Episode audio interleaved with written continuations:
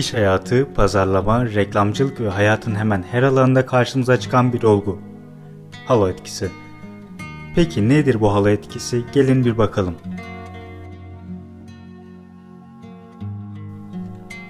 Halo, Türkçe olarak hale ya da ışık halkası anlamına gelir. Hani melek tasvirlerinde meleklerin de başının üstünde sarı bir hale ya da çember vardır ya, bu hale meleğin kutsi ve güzel özelliklere sahip olduğunu işaret eder. Halo etkisi temel olarak bir bilişsel önyargı türüdür. Bir insana dair gelen izlenimler bu kişi hakkındaki duygu ve düşüncelerimizi etkiler. Yani bir insan ya da markaya dair sahip olunan tek bir kanaatten hareketle bu insanın diğer özelliklerini de olumlu olarak değerlendirme meselesidir. Ünlü kişiler, sanatçılar, sporcular. Bu kişileri güzel, yakışıklı, çekici, sempatik, karizmatik, başarılı olarak gören bir insan aynı kişileri zeki, iyi kalpli olarak görmeye daha eğilimlidir.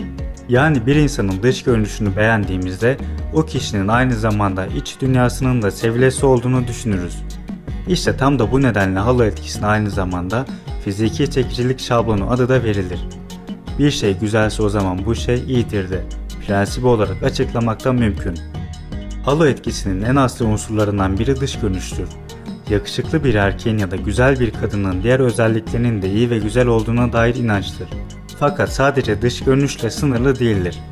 Örneğin sosyal, muhabbeti iyi bir insan, sempatik ve zeki biri olarak da görülür.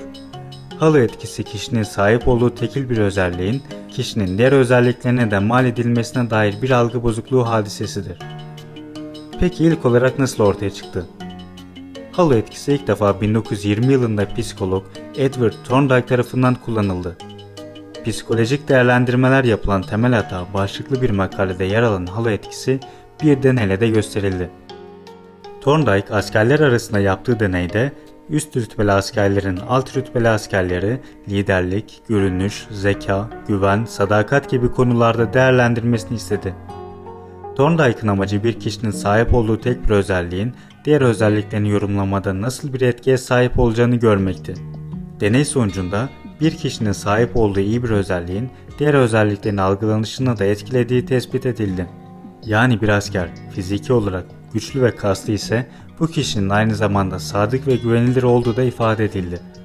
Buna karşın bir askerin sahip olduğu olumsuz bir özelliğin diğer özelliklerin algılanmasında da olumsuz bir durum yarattığı bulgulandı. Başka bir deneye bakacak olursak, kadınların beden ölçülerinin onlar hakkındaki izlenimlerin nasıl etkilediğini araştıran bir çalışmada deneklere bir kadın fotoğrafı gösterilir. Fotoğrafla birlikte kadının hobileri ve yaşamı hakkında bilgiler verilir. Ancak deneklerin yarısına orijinal fotoğraf gösterilirken diğer yarısına gösterilen fotoğrafta kadının 25 kilo daha şişman görünmesi sağlanır. Orijinal fotoğrafı gören deneklerin kadın ile ilgili izlenimleri kadının şişman gösteren fotoğrafı gören deneklere göre daha çekici, daha başarılı ve kişilik özelliklerinin daha iyi olduğu yönünde olmuştur.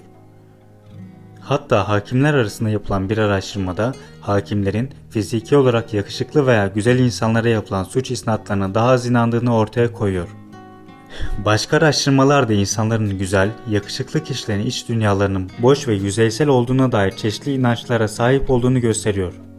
Yani amiyane tabirle hoş ama boş tanımlamasının da azımsanmayacak kadar yaygın olduğunu söylemek mümkün. Şimdi bu etkinin diğer alanlarda kullanımına bakalım.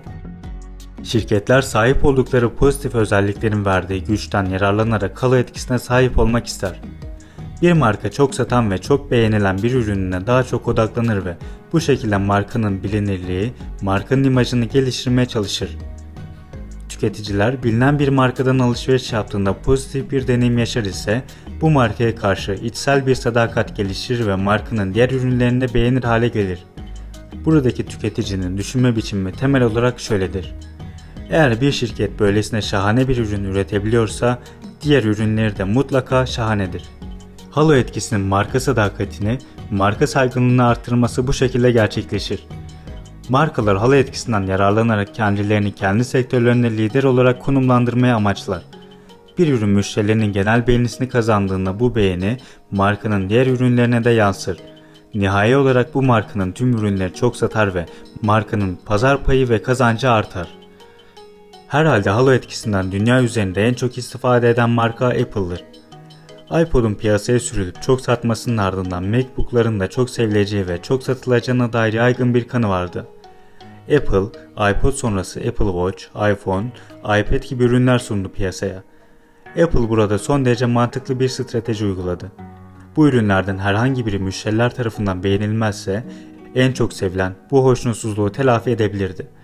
Yani tek bir ürün nedeniyle markanın imajının zedelenmesine izin verilmedi. Apple gibi büyük teknoloji firmalarının uyguladığı bir yöntemdir bu.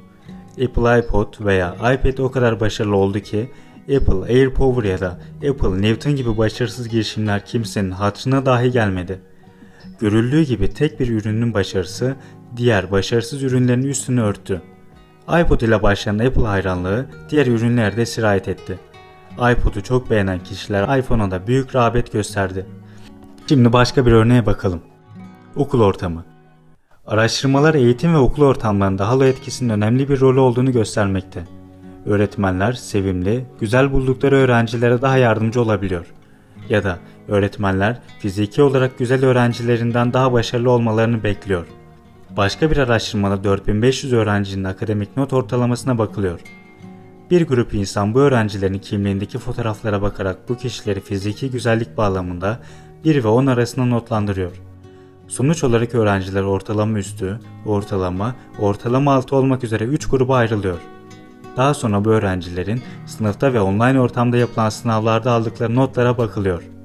Araştırmacılar ortalama üstü dış görünüşe sahip olan öğrencilerin online sınavda aldıkları notun sınıfta yapılan sınavda aldıkları nottan daha düşük olduğunu fark ediyor. Öğretmenlerin öğrencileri hakkında görüşleri kadar öğrencilerin öğretmenleri değerlendirme biçiminde de halo etkisinden söz edilebilir.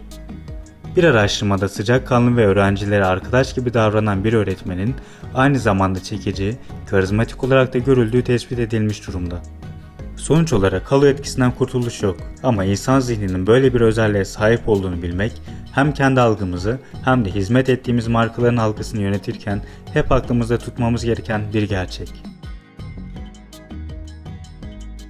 Videoyu beğendiyseniz kanala abone olup bu videoyu beğenerek bana destek olabilirsiniz. İyi ki varsınız. Bir sonraki videoda görüşmek üzere.